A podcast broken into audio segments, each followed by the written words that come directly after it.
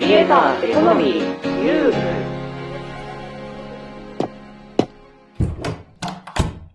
この部屋はネット大好き3人がネットで稼ぐクリエイターやインフルエンサーの話題をやいやい語る部屋である。どうも、かぐわです。あるだよ。明石です。いやー、ようやくね、OS アップデートしたよ。iOS17 ですね。アップデートできたんだ。iPhone SE のえー第2世代なんだけど、ギリギリ最新 iOS の17に対応してたからよかった。一旦16の最新版に上げてから17に上げて、まあ結構時間かかったけど、無事アップデートできたからよかった。なんで急にアップデートしようと思ったのですか？アプリ自体はほぼ変わらないわよね。やっぱり Apple Podcast のアプリも、やっぱりたまに見るとさ、新作とかのポッドキャストがあって、やっぱりね、刺激になるんだよね。で、今日はそんな iPhone の最新機種にまつわるある困ったことが話題になっていたので、取り上げようと思う。そんじゃあ行ってみよ。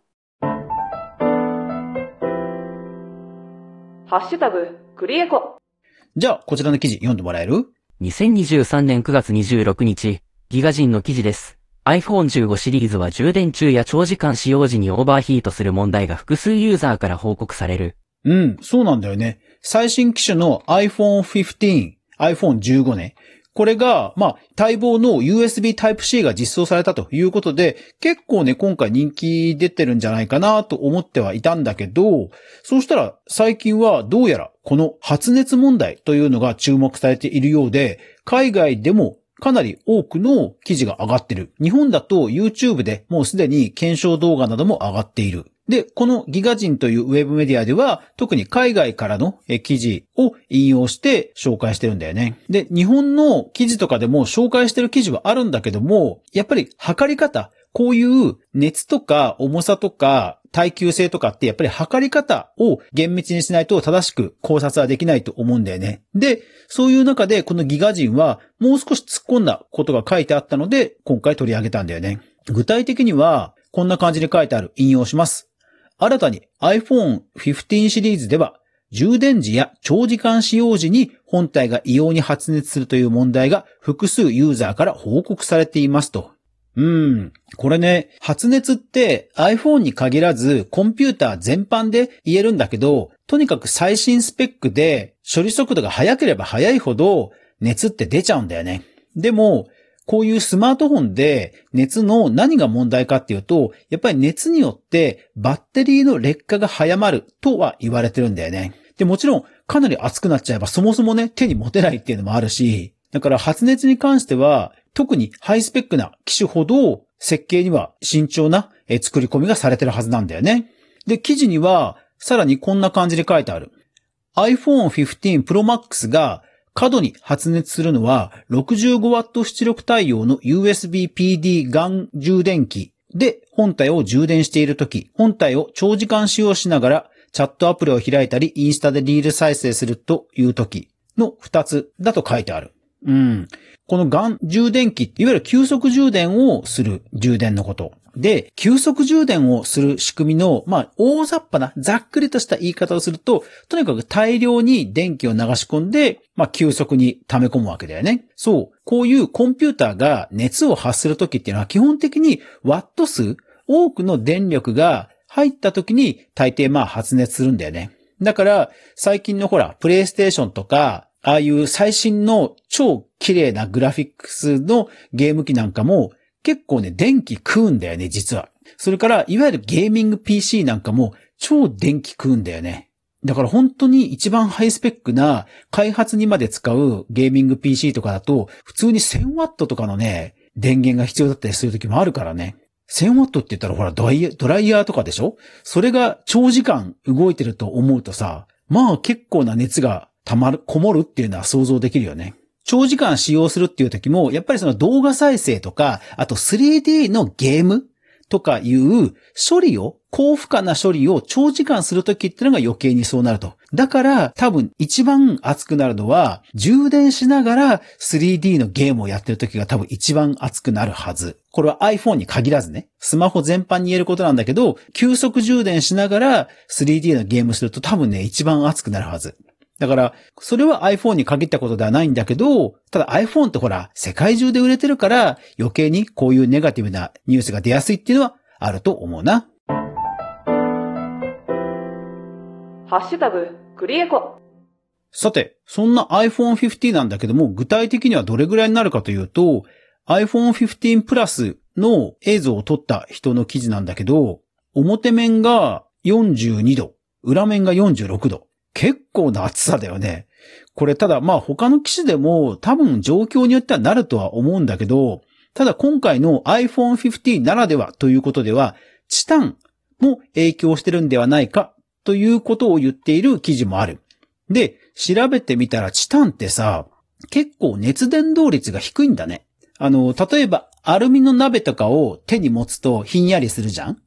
だけど、チタンっていうのは手に持つとそんなにひんやりしないんだって。で、なんでひんやりしないかっていうと、手の熱が奪われないから。で、熱を奪わないっていうことは、逆に言えば熱がスマホの中にこもるってことだもんね。で、こもればこもるほど、熱い空気があればあるほど、さらに暑さが増してっていう風になるから、熱が逃げないとやっぱり熱くなっちゃうわけで、そういう意味では、チタンにした時点で、より熱を逃がさなくちゃいけない構造にしなくちゃいけないわけだけども、やっぱりそこがなかったんではないかと考察する記事もある。そう、だから iPhone 15のケースは、暑さ対策として、なんかそういう暑くなってもいいようなものが結構出回るかもね。ただ、あんまりね、暑さ対策のものをしちゃうとこう、ワイヤレス充電とかもできるのかどうかって話もあるし、なかなかね、難しいところだね。そう、なので、おそらく、アップルもこれに対して対応はしてくるだろうとは言われているんだけど、ただ、そういう物理的な構造上の問題であるとするならば、やっぱりソフトウェアで対応するのは限界があるから、まあ、どの記事でも、まあ、限定的だろうとは言われている。で、回避する方法として、対策としては、急速充電をしないという可能性を報じている。前半も言ったけど、大量に電気が入れば入るほど熱くなるので、要は急速充電をしないでゆっくり、ちょっとずつ電気を入れれば、まあ熱くならないっていうのは、理論上あり得る話なんだよね。だから、アップデートで充電を遅くするとか、あとは充電器をあの、急速充電じゃないやつにするとか、で、多分、まあ、対応するほかないのかなっていう感じ。もちろんね、あの、iPhone は売れてるから、単なる機種の不具合かもしんないけどね。ただ、充電中に熱くなっちゃうんであれば、急速充電じゃない、遅めの充電にすると、iPhone に限らず、おそらく熱というのはかなり減るはず。そう。なので、クリエイターエコノミー的には iPhone で動画撮影をする人も多いだろうから、発熱をすると動画が止まっちゃう可能性もあるので、その辺は要注意だ。たまたま、その iPhone が熱くなっただけ、という説もありますけどね。確かに、熱対策だけに、冷静になって情報収集しないとだわね。クリエイターエコノミーニュースはい。というわけで、アフタートークです。えー皆さん、オンラインのミーティングとかは仕事でされてることありますでしょうか？私が今勤めているところは、基本的にもうリモートワークでミーティングはすべてオンラインです。ただ、これ、あるあるなのかなと思って、ちょっと皆さんに今日は聞きたいと思ったことがあるんですよ。オンラインの会議だと、時間ギリギリに来がち。これどうですかね？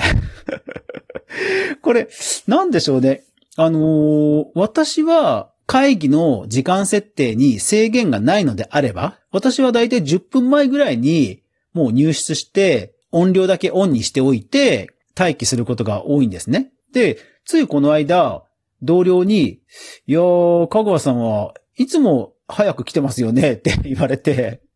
そうかとか思うんですけど、確かに言われてみると、皆さん大体ギリギリ来るんですよ。これって結構あるあるなんですかね？さすがに会議では30分前ってないと思うんですけど、待ち合わせだったら30分前とかって結構、そういう人も結構いるじゃないですか。だけど、オンラインだとなぜかみんなギリギリに来がちというのって、これって、なんでしょうね。うちのとこだけかなうん。どうなんでしょうね。不思議ですね。はい。この辺何か心理学的に実はこういうことがあるので、そうみたいですよ。などなど、えー根拠を知ってる人がいたらぜひぜひ教えてください。ゆるいながらも一時ソースをちゃんと確認するメディア、クリエイターエコノミーニュースでは、ガグアが毎日、クリエイターエコノミーに関するニュースをブックマークしていく中で心揺さばられたものをお届けしています。毎日の収録配信と週に1回の無料のニュースレター2つの媒体で情報を発信していますので、ぜひフォロー登録よろしくお願いします。